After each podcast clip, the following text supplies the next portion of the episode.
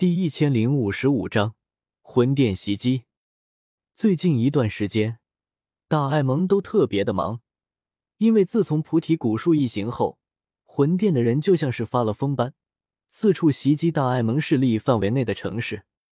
黄泉阁、冰河谷、幽冥宗这些依附魂殿的势力，同样没有闲着，与魂殿组成联盟，一同袭击大爱盟。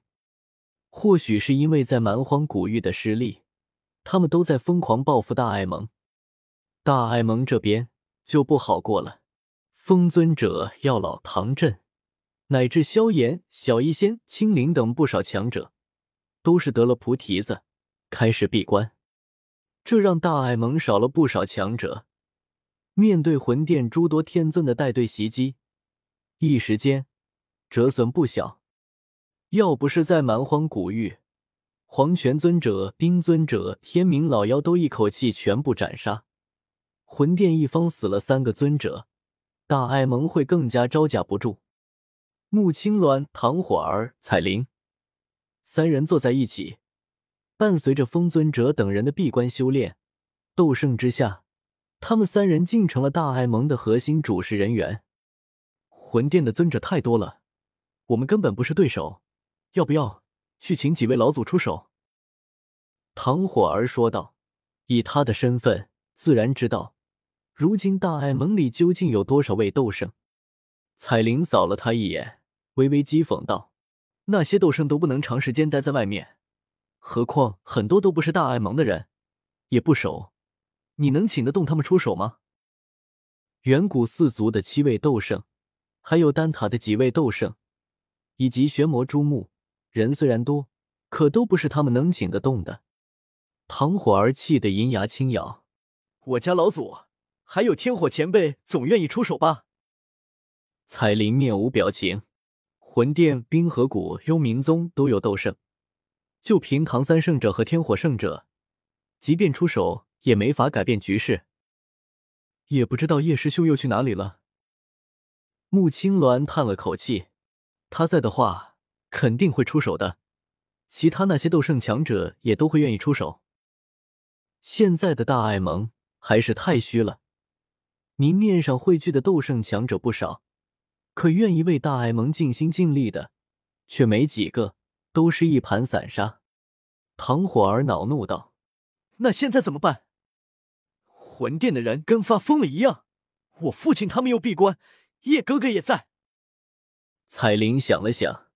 我先去把青灵喊出关来吧，他收服了远古天魔蟒，也是尊者战力，让他带着远古天魔蟒先支撑一段时间。还有风雷阁，凤青儿现在还待在大爱盟里，算是软禁在此，平时不得外出，在大爱盟内部却可以自由走动。彩铃就遇到过他几次，对于凤青儿，彩铃只是看上几眼。就知道纳兰叶心里打的是什么主意，心中鄙夷的很。他当即就把凤青儿喊来，冷着脸说道：“你应该听说了，黄泉尊者、冰尊者、天明老妖上次都死在菩提古树下，那次雷尊者本来也该死在那里的。至于他为什么能活着回来，凤青儿，你自己心里应该清楚吧？”凤青儿当然明白是为什么。只是当迎上彩铃那讥讽的目光时，他双颊绯红，心中生出一股恼怒感。这关你什么事？彩铃冷哼道：“大爱盟和魂殿，最后的决战很快就要到了，你们风雷阁该不会以为可以做壁上观吧？等着最后谁赢了帮谁。现在你就回去，告诉雷尊者，让他带人立刻去袭击魂殿，彻底加入大爱盟。”否则，以后中州再无风雷阁立足之地。凤青儿气笑了，她上下扫视着彩铃，眼眸处散发出一阵七彩光芒，看清楚了彩铃的本体，嘴角露出一抹轻蔑：“原来是条长虫，就凭你也敢威胁我？纳兰叶已经同意了风雷阁的处事方法，你算什么东西，敢在这里指手画脚？”彩铃不与他争辩，只是悠悠说道：“十天之后，我会向外界宣布，风雷阁已经加入大爱盟。”到时候你让雷尊者自己去和魂殿解释吧。言罢，彩铃不再多讲什么，直接挥手屏退凤青儿。凤青儿大怒，区区一头七阶魔兽，也敢在他面前猖狂？要知道，他可是天妖皇，魔兽之中最强悍的种族之一。他气得就要对彩铃动手，可是这里是大爱盟，凤青儿只是微微激起斗气，彩铃一个示意，就有不少大爱盟长老站了出来。个个都是斗宗强者，冷冷盯着凤青儿。穆青鸾、唐火儿在一旁冷眼旁观。凤青儿气得要死，却不敢动手，一双眼眸里充斥着怒意。彩铃，你给我等着！他猛地转身，化作一道七彩流光，飞出了星界。自从上次被纳兰叶带来大爱盟后，他竟是在这里待了数年时间。这还是第一次离开这里，可他一路上却不敢耽搁，急匆匆赶往风雷阁。万一彩铃真把消息传扬出去，毫不知情下，风雷阁面对魂殿的逼问，只会更加被动。大堂内，穆青鸾默默看完，笑了起来。有了远古天魔蟒和雷尊者两位尊者战力，我们又能支撑一段时间了。彩铃姐姐真是厉害。彩铃冷着脸，面无表情。唐火儿哼了声，小声咕囔道：“要是叶哥哥在就好了。”时间一晃，又是好多天过去，中州再度大乱起来。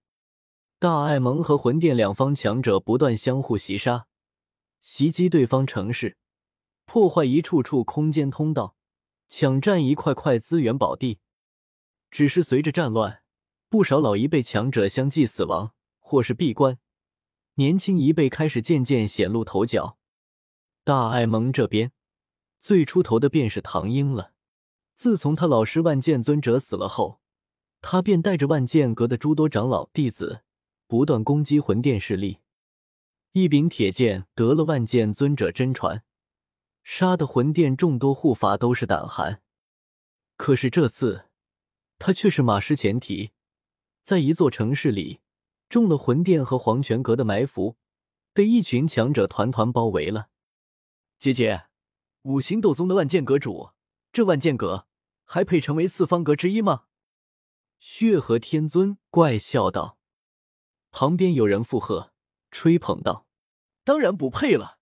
今日天尊出手，就让这四方阁变成三方阁，也好名至实归。”唐英气得咬牙切齿。顶着血河天尊强大的压力，怒吼道：“我万剑阁一柄剑顶天立地，哪怕没有老师在，依旧傲立中州。”